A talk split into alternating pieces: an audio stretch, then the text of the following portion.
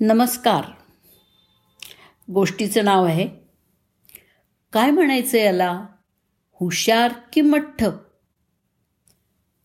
Copenhagen विद्यापीठातल्या भौतिकशास्त्राच्या एका विद्यार्थ्याला एकदा असा प्रश्न विचारला गेला.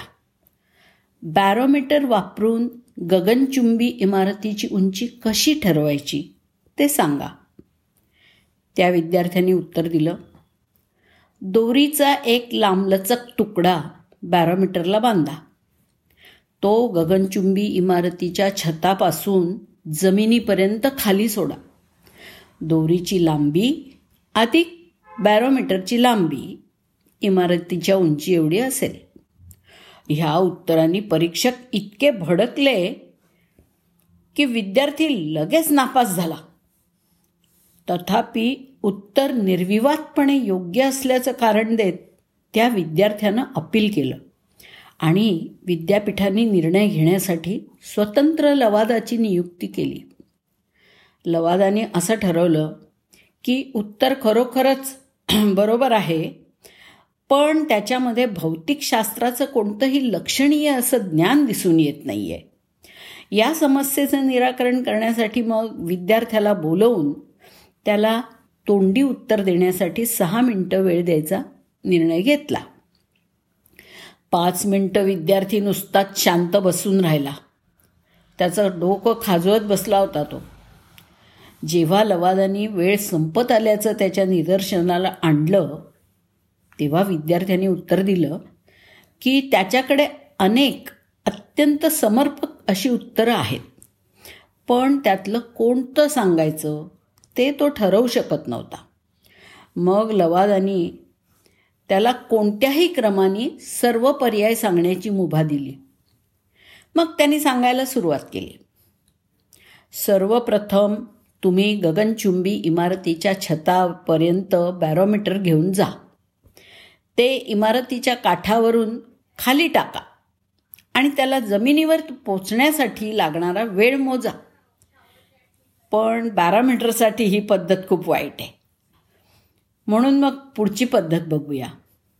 जर त्यावेळेला आकाशामध्ये सूर्य तळपत असेल तर तुम्ही इमारतीची उंची ह्या पद्धतीने मोजू शकता. आधी बॅरोमीटरची उंची मोजा आणि मग उन्हामध्ये त्याच्या पडलेल्या सावलीची लांबी मोजा. आणि त्या दोघांचं गुणोत्तर काढा.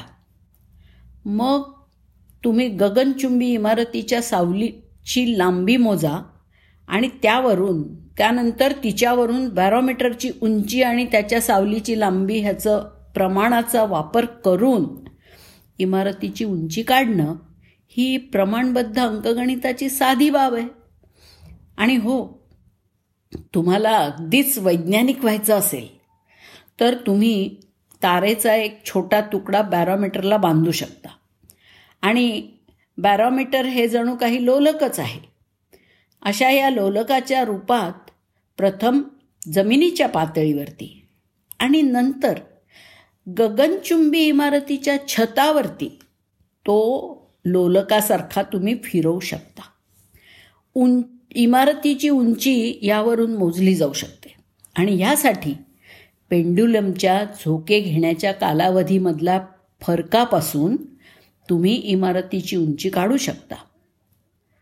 जर गगनचुंबी इमारतीला बाहेर आणीबाणीमध्ये जाण्यासाठी जिना असेल तर त्यावरून वर जावं आणि उंची इमारतीची उंची बॅरोमीटरच्या लांबीमध्ये चिन्हांकित करणं सोपं होईल.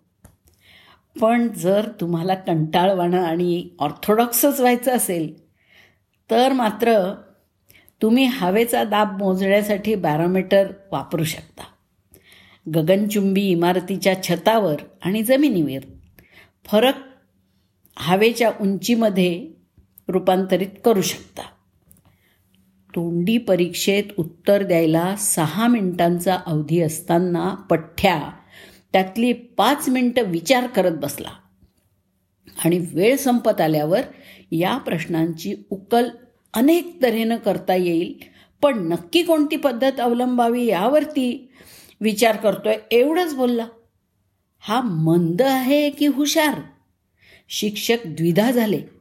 तितक्यात त्यानं एका पाठोपाठ एक अशा अनेक खोलवर आणि शास्त्रशुद्ध पद्धती सांगितल्यानंतर त्याला लेखी परीक्षेत नापास करणारे शिक्षक आता मात्र बेशुद्ध व्हायचेच बाकी राहिले.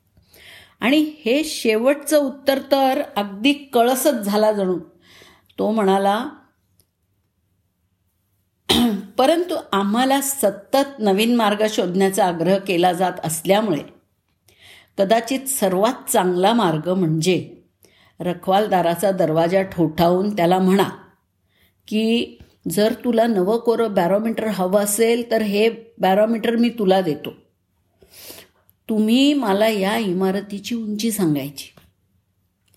या विद्यार्थ्याचा हा किस्सा कसा वाटला?